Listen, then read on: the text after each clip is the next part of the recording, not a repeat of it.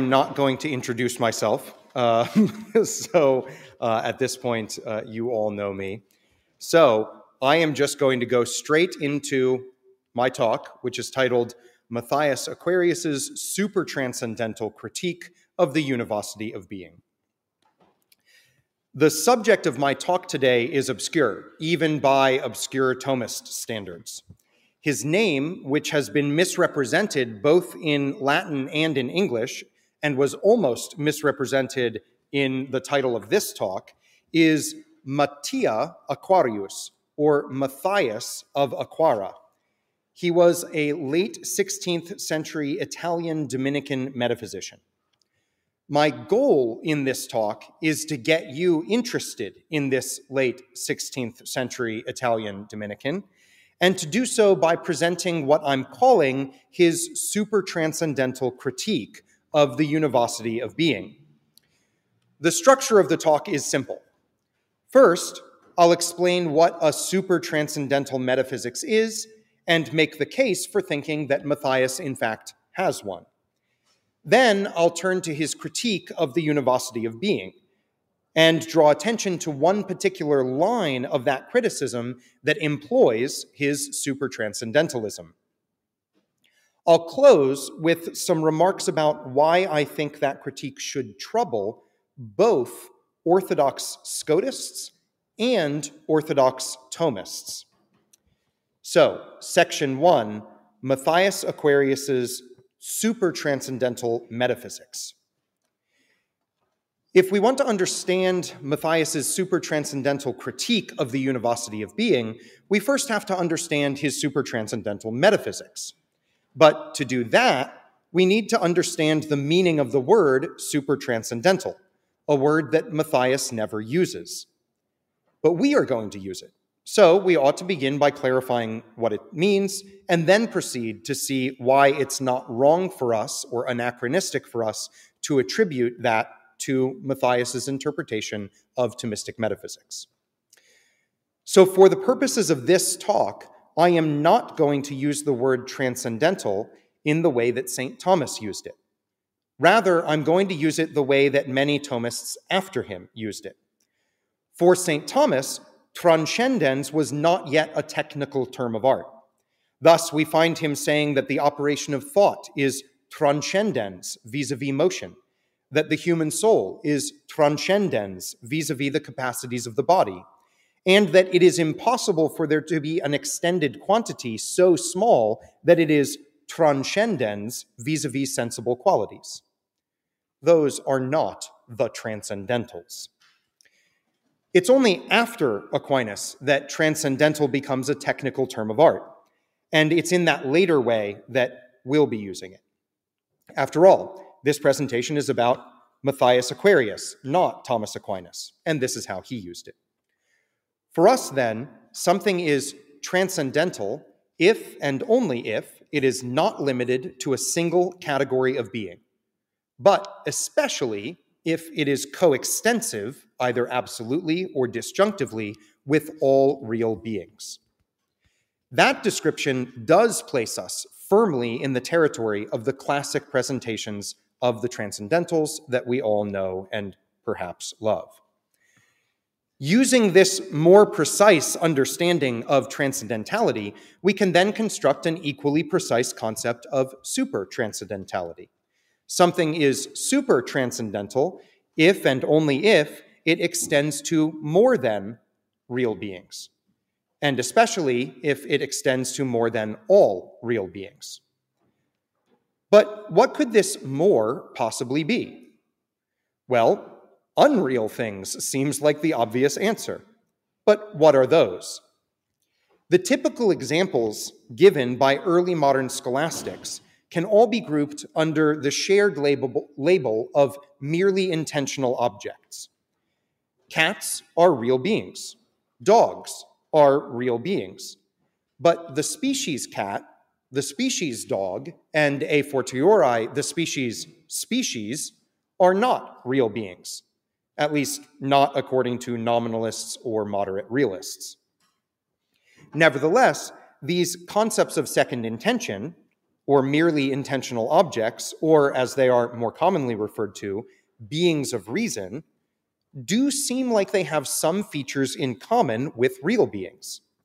Not only dogs and cats, but also the species dog, the species cat, and even the species species, all seem to be thinkable, intelligible, imaginable, apprehensible, and so on.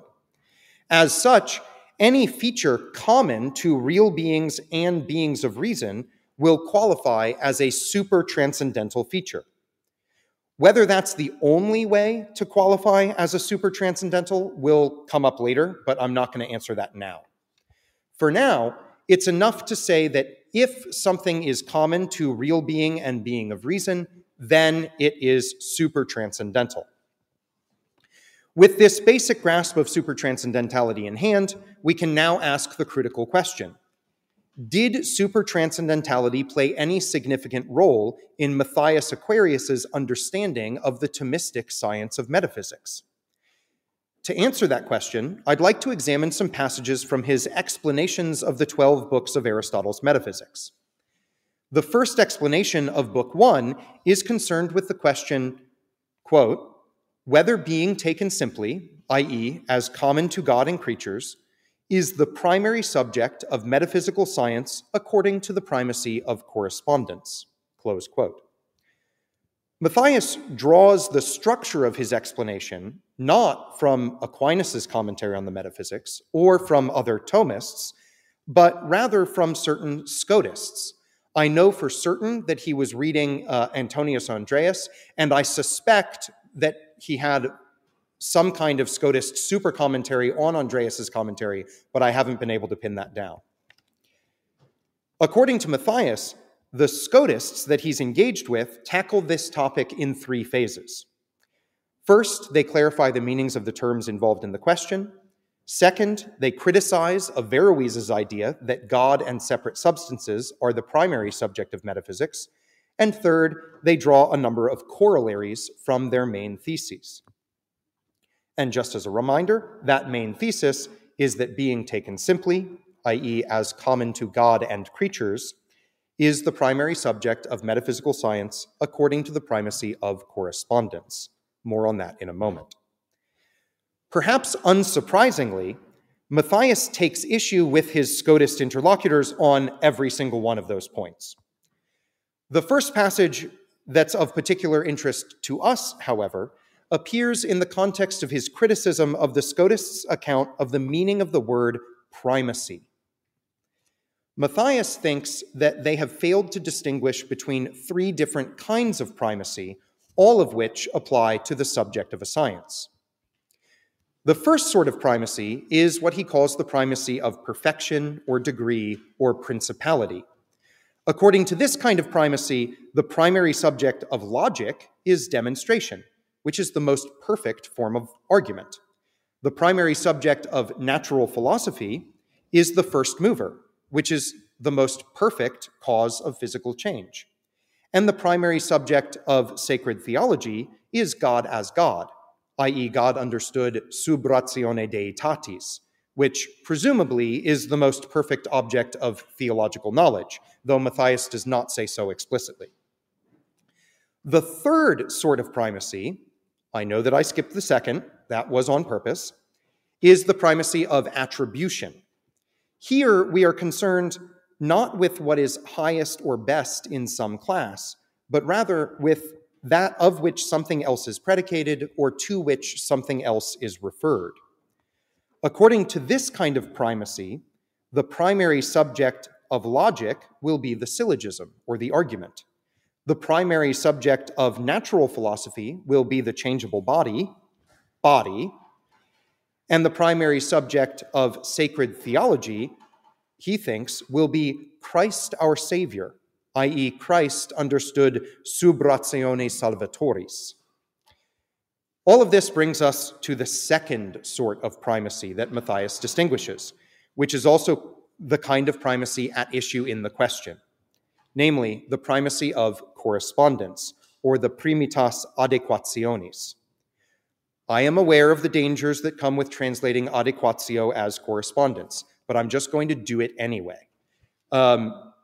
It's not just that the alternatives are worse, which in fact they are. Adequation simultaneously manages to offend the English language and fail to communicate in it, while adequacy is inadequate for reasons illustrated by that very sentence. It's also, and more importantly, that translating adequatio as correspondence has positive merit. Etymologically, both terms combine a preposition with a noun signifying a relation between two things, and in both cases, the relation is one of alignment. Ad equatio, co-responding. More importantly, however, I can be perfectly confident, morally certain, that no one here at this conference is in danger of imposing later theories of correspondence on a scholastic thinker's thought. So, I'm going to use correspondence, and you're going to deal with it. What exactly is this primacy of correspondence, as Matthias understood it? Where the primacy of perfection has to do with identifying what is noblest or best in some class, and the primacy of attribution has to do with identifying that of which other things are predicated or to which other things refer, the primacy of correspondence has to do with identifying the ratio in virtue of which some class is defined, and so in virtue of which class membership is determined. According to this sort of primacy, the primary subject of logic is being of reason. The primary subject of natural philosophy is changeable being, and the primary subject of sacred theology is God's self-revelation. With these distinctions in hand, we can now turn to Matthias's account of the subject of metaphysics. This is text 1 on your handout. He says, "As was the case in logic, natural philosophy, and sacred theology, so also is this threefold subject found in metaphysics. For there is something that is primary according to the primacy of perfection, and this is the genus of abstract things, i.e. separate substances. There is something that is primary according to the primacy of attribution, and this is substance, which many people want to be the subject of metaphysics, as John Jacob Pavasius recounts in his first disputation, and there is something that is called the primary subject according to the primacy of correspondence, and this is being as common to God and to creatures, to real being and to being of reason. Thus, it was necessary to distinguish this triple primacy in order to clarify the subject of metaphysics, but the Scotists failed to do so." With so much going on in that passage, it's easy to miss the little phrase that Matthias adds to the formulation of the Scotist thesis, a little phrase that, nevertheless, amounts to a momentous modification. As we have already seen, the Scotistic claim is that being taken simply, i.e. as common to God and creatures, is the primary subject of metaphysical science according to the primacy of correspondence. But here in this passage, we find Matthias saying that the primary subject of metaphysical science according to the primacy of correspondence is being as common to God and to creatures, to real being and to being of reason. If he's serious about that last phrase, then it constitutes nothing less than a supertranscendental transformation of the science of metaphysics. Moreover, it would mean that his criticism of the Scotists' position is not that they go too far by including both God and creatures under the subject of this science. Rather, it's that they do not go far enough, since they include only God and creatures under the subject of this science. And metaphysics, Matthias seems to say here, must also include beings of reason within its subject. Now, to most of the Thomists in the room, I imagine this claim will come as a shock. The undeniable consensus among contemporary interpreters of Aquinas is that he identifies the subject matter of metaphysics with ens commune, and that ens divinum stands to ens commune as principle and cause, but not as subjective part. And if contemporary Thomists are disinclined to include God within the subject matter of metaphysics, they will surely be disinclined to include beings of reason within its subject matter. After all, God and creatures are at least real. The difference between Matthias's interpretation of Thomistic metaphysics and the contemporary consensus only becomes more acute when we continue to read. In text 2 on your handout, you'll find Matthias's explanation of how he thinks we should understand, this time the term being, as it appears in the question. He says, being, ends, can be understood in two ways. In one way, as a noun.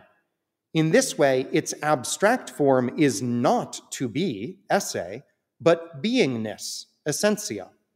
As such, it mainly signifies essence, not esse, and it is divided by the one and the many. In another way, being is understood as a participle, and in this way, it is divided by the 10 categories. In the present question, being is understood in the first way, because it is in this way that it signifies the truth of the proposition, i.e., that about which we can form an affirmative proposition, as St. Thomas says in De Ente. Whence, being understood in this way is said of all things, be they real beings or beings of reason, and it is that to which it belongs to be in whatever way it is.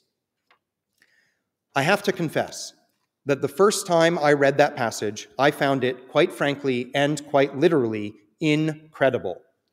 Not only does Matthias distance the subject matter of metaphysics from Aquinas' doctrine of esse, which is sure to upset the existential Thomists, but he also distances the subject matter of metaphysics from the 10 categories, which is sure to upset the essentialist Thomists.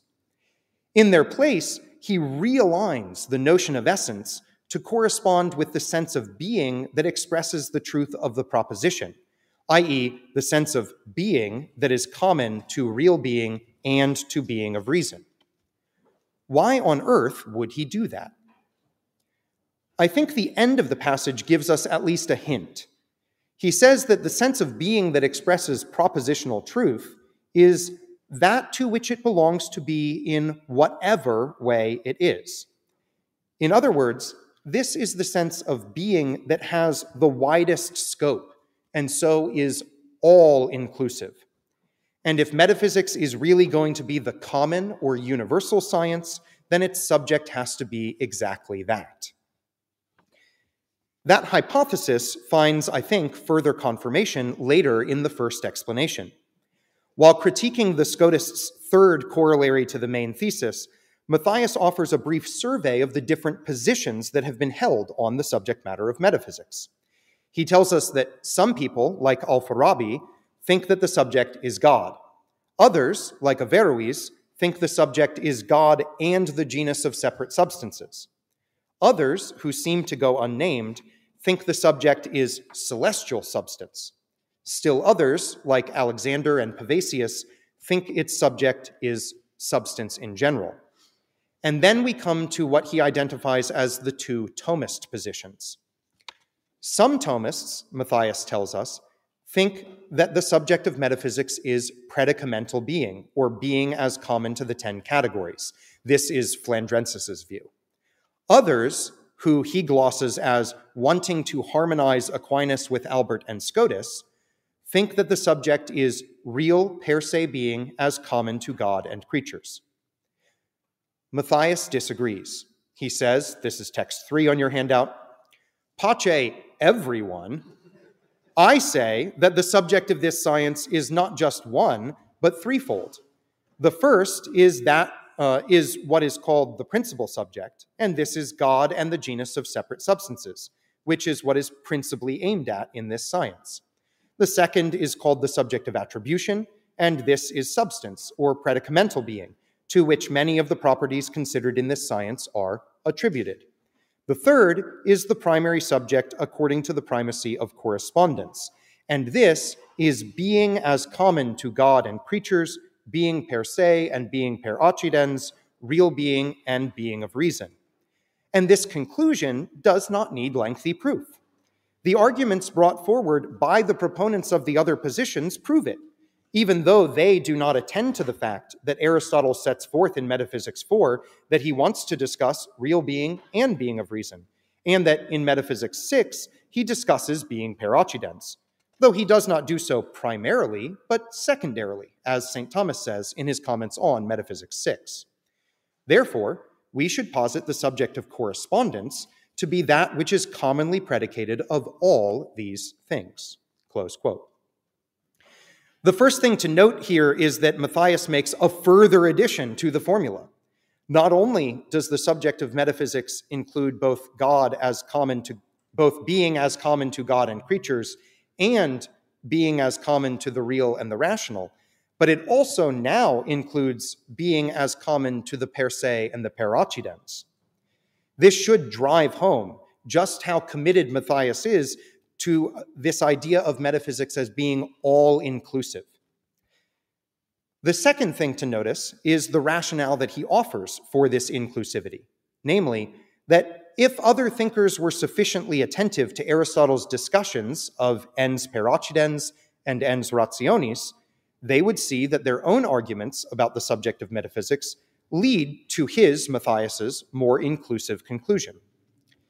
The reference to Aquinas' distinction between what metaphysics is primarily concerned with, namely real being and per se being, and what it's only secondarily concerned with, namely being of reason and being per occidens, is especially interesting. Where most people read Metaphysics 4 and 6 as excluding being of reason and being per occidens from the subject matter of metaphysics, full stop, Matthias reads them and interprets Aquinas as reading them to be excluding being of reason and being per occidens only from the primary subject of metaphysics. And given the distinctions we've already seen him make, it's not hard to discern what senses of primary Matthias thinks are at issue. Metaphysics 4 and Metaphysics 6 are excluding being of reason and being per occidens from the primary subject of metaphysics according to the primacy of perfection and according to the primacy of attribution, not from the primary subject of metaphysics according to the primacy of correspondence. For the ratio entis applies to all beings, whether creator or creature, real or rational, per se or per occidens. I've tried to illustrate this totality visually with figure number 1 on your handout. It is the cube of metaphysics, or the cube of being. The question, not just for Matthias, but also for us, is what sort of unity this super-transcendental being, i.e. the sense of being that expresses the truth of the proposition, has. And that brings us to Matthias's critique of the univocity of being. Section 2, Matthias Aquarius's super-transcendental critique of the univocity of being. No one at this conference will be surprised to find that Matthias Aquarius, OP, thinks that being as captured in Figure 1 is analogical rather than univocal. But we might be surprised to find out just how analogical he thinks it is, for he thinks that being understood in this way is multiply analogical. In his first explanation of Metaphysics 4, Matthias explicitly tackles the question of whether ens is univocal or analogical. The majority of that explanation is dialectical in nature, but eventually we arrive at Matthias's positive view. He interprets classic Thomistic passages on analogy like Summa Theologiae 113.3, De Potentia 7.7, Summa Contra Gentiles 132, and Sentences 119.5.2 as all consonant with, rather than opposed to, both one another and the fourfold account of the multiple senses of being found in Aquinas' comments on Metaphysics 4, so the passage that he's looking at. Namely, that being is predicated analogously of substances, accidents, motions to and from substances and accidents, and beings of reason, which are derived from substances, accidents, and motions to and from substances and accidents. What results is, I think, the super-transcendental understanding of being that we've already discussed and that I've captured in Figure 1. With this sense of being in hand, Matthias goes on to distinguish 3 different but non-competitive divisions of analogy. First, There is the familiar threefold division of analogy according to whether the analogous ratio is predicated with reference to a subject, with reference to an end, and with reference to an efficient cause. Second, there is a division between analogy simpliciter, which excludes generic unity, and analogy secundum quid, which does not. This came up yesterday, and it's interestingly how Matthias interprets the Sentences text, where Aquinas talks about something that is analogous, secundum esse sed non secundum rationem. That is, in Matthias's second division, only analogy secundum quid, not simpliciter. The third division is into analogies of determinate distance and analogies of indeterminate distance. Analogies of determinate distance involve a determinate relation of one analogate to the other, such as the fact that the definition of one is included in the definition of the other, whereas analogies of indeterminate distance, by contrast, do not involve that determinate relation of definitional dependence. Matthias employs these three distinctions when articulating his three core conclusions about the analogy of being, so the analogy of figure one. The first conclusion is that when being is predicated analogously of substances and accidents, right, so just within the creature part, that analogy will be A, simpliciter rather than secundum quid, B, determinate, of determinate rather than of indeterminate distance, and C, either ad subjectum, ad finem, or ad efficiens. The second conclusion is that when being is predicated analogously of God and creatures, it will be different. That analogy will be A, simpliciter rather than secundum quid, B, of indeterminate rather than determinate distance, and C, either ad finem or ad efficiens, but not ad subjectum.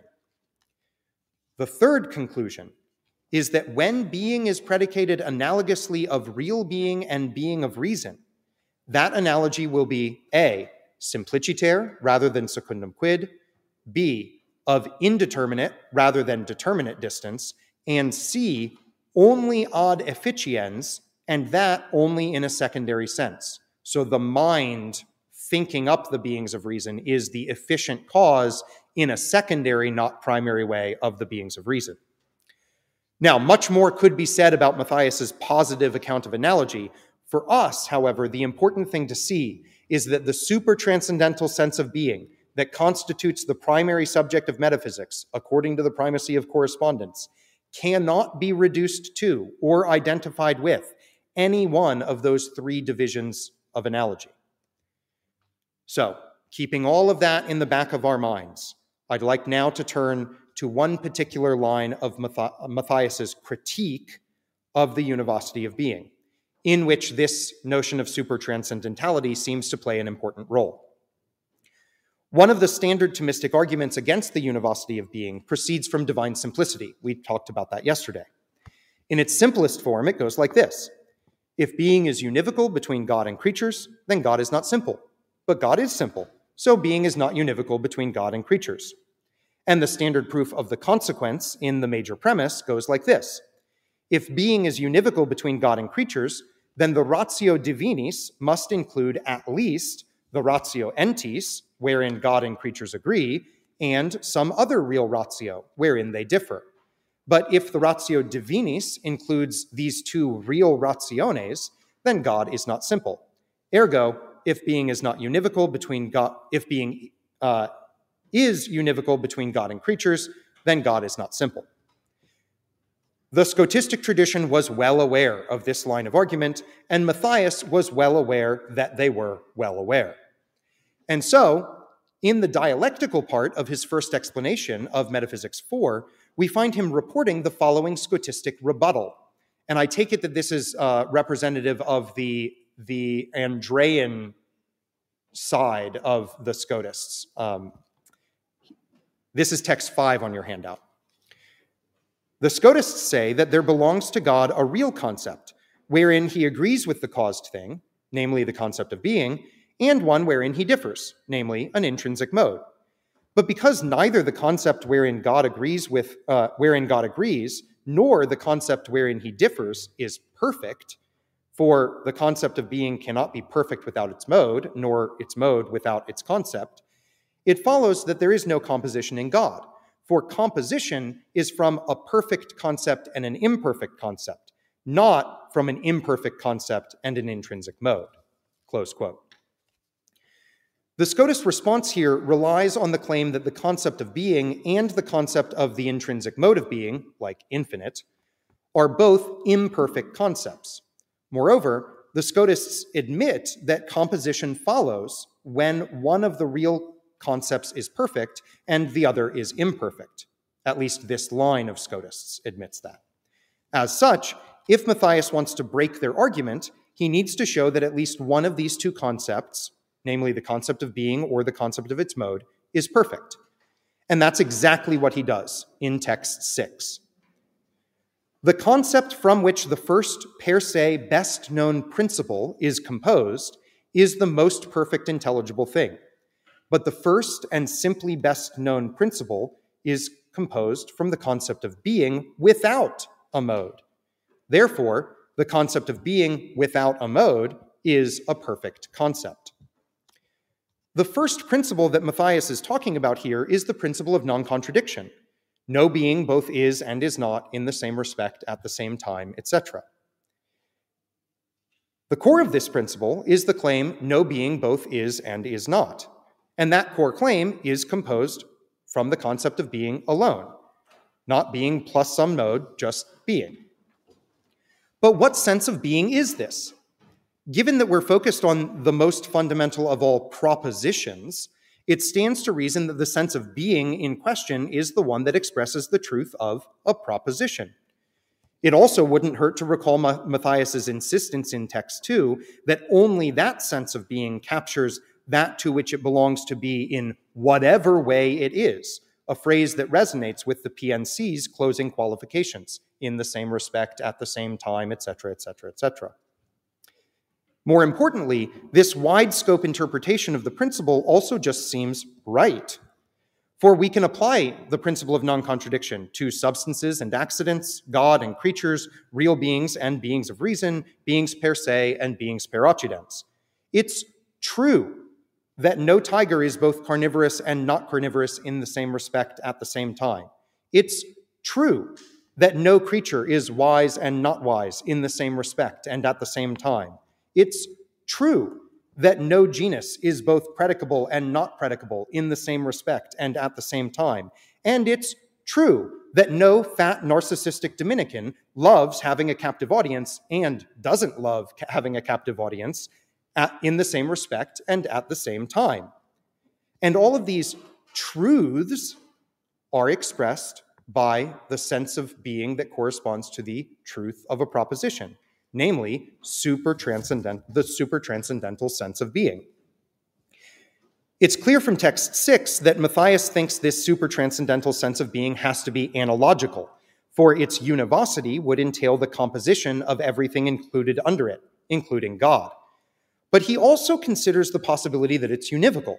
In fact, he explicitly considers a scotistic argument from the principle of non-contradiction to univocity. That argument goes like this, text 7.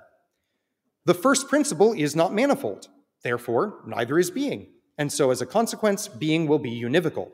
The antecedent is clear because the first principle does not need to be distinguished, since it's best known and most firmly held, as seen in Metaphysics 4.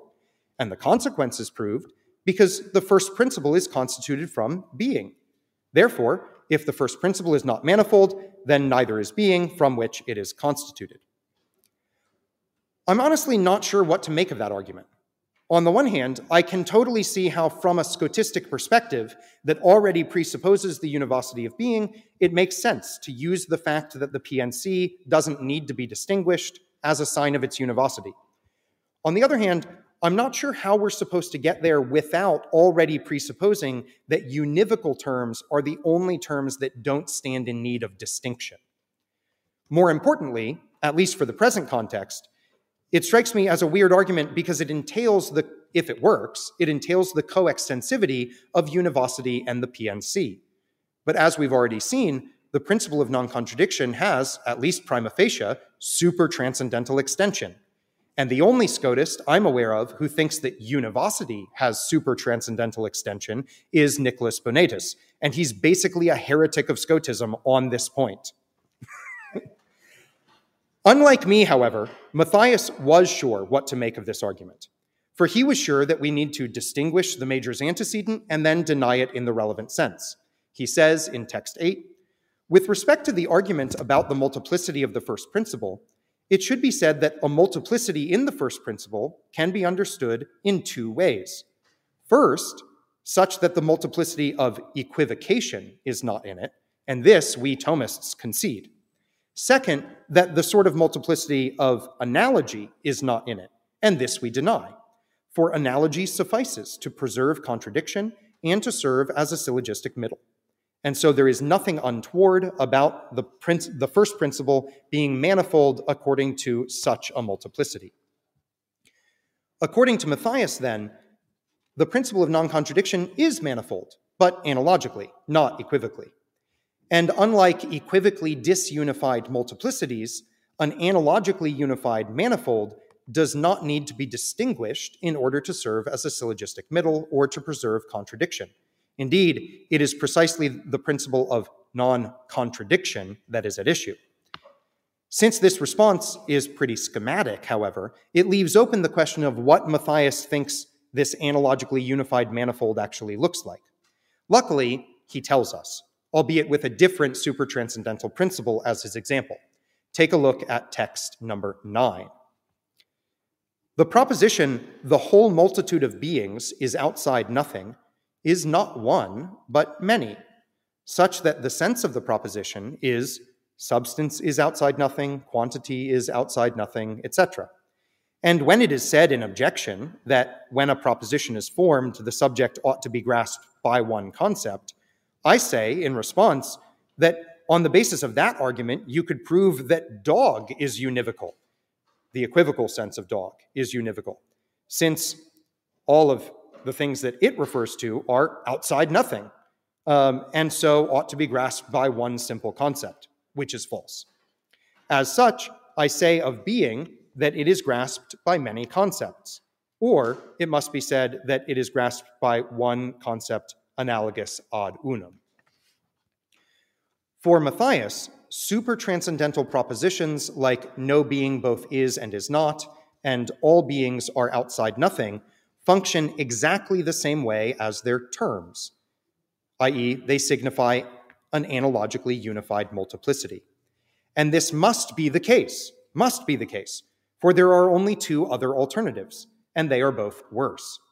Either we say that such propositions are purely equivocal, which is obviously false, or we say that they are univocal, but for the reasons we've already seen, that would entail composition in everything that falls under supertranscendental being, including God, which is false. And so we are now finally in a position to reconstruct Matthias's supertranscendental critique of the univocity of being. This is on the back of your handout. 1. The sense of being that serves as the subject in propositions like the principle of non-contradiction and the whole multitude of beings is outside of nothing is supertranscendental being.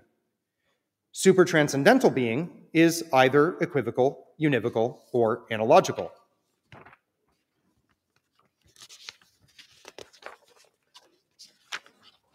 2.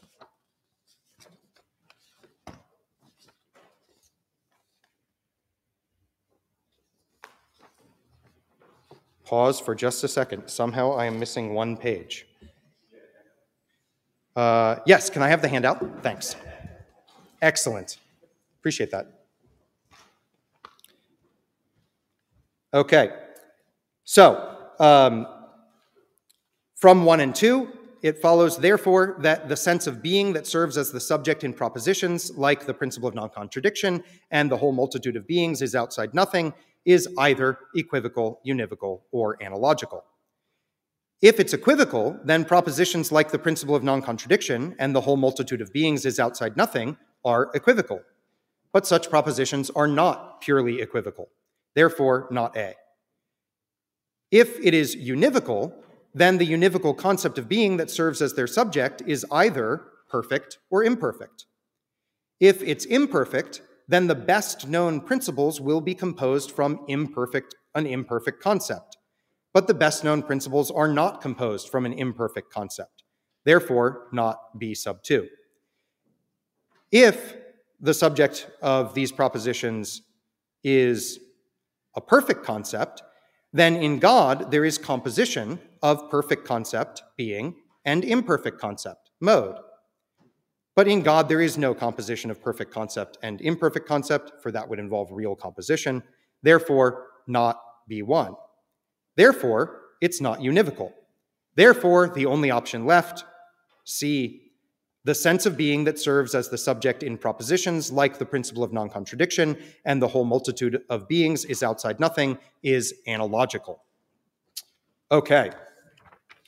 Dialectically, I think this is a pretty powerful argument. The three premises that strike me as the most plausible ones for the Scotist to attack are 1, 5, and 11. The problem with attacking the first premise is that it's actually so weak a premise that there's almost nothing to attack. For premise 1 is intended to be neutral with respect to the three options laid out in premise 2. And that means that it's supposed to be understood, at least at this point in the argument, as open to being spelled out equivocally.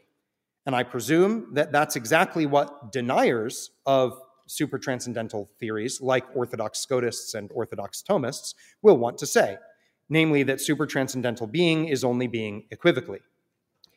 That brings us to the second possibility, deny premise 5. The problem with this option is that it puts us in an awkward and, quite frankly, implausible position, namely having to deny that one or the other of the following propositions is not, or having to deny that one of the following propositions is an instance of the principle of non-contradiction. No genus is both phi and not phi. No cat is both phi and not phi. For as soon as we have granted that those propositions are both instances of some one principle, we have stepped outside the realm of equivocity. And the same point applies to the principle all beings are outside nothing. Unless we're willing and able to bite the bullet and deny that the propositions all genera are outside nothing and all cats are outside nothing are two instances of this one principle, we simply cannot maintain that premise 5 is false. There's also one final untoward consequence of denying premise 5. As we've seen repeatedly over the course of this conference, one of the few points that the Thomists and the Scotists agree on is the fact that equivocals do not preserve contradiction. Thus, if the propositions at issue in premise 5 were really equivocal, it would follow that those propositions would not preserve contradiction. But one of the propositions in that premise is the very principle of contradiction. Therefore, denying premise 5 literally amounts to denying that the principle of contradiction preserves contradiction, and that seems uncomfortable. That means that denying 11 looks like the Scotist's best option. This is especially true when we remember something that came up also earlier in this conference, namely that there's a disagreement among the Scotists about how metaphysically weighty the univocity of being actually is.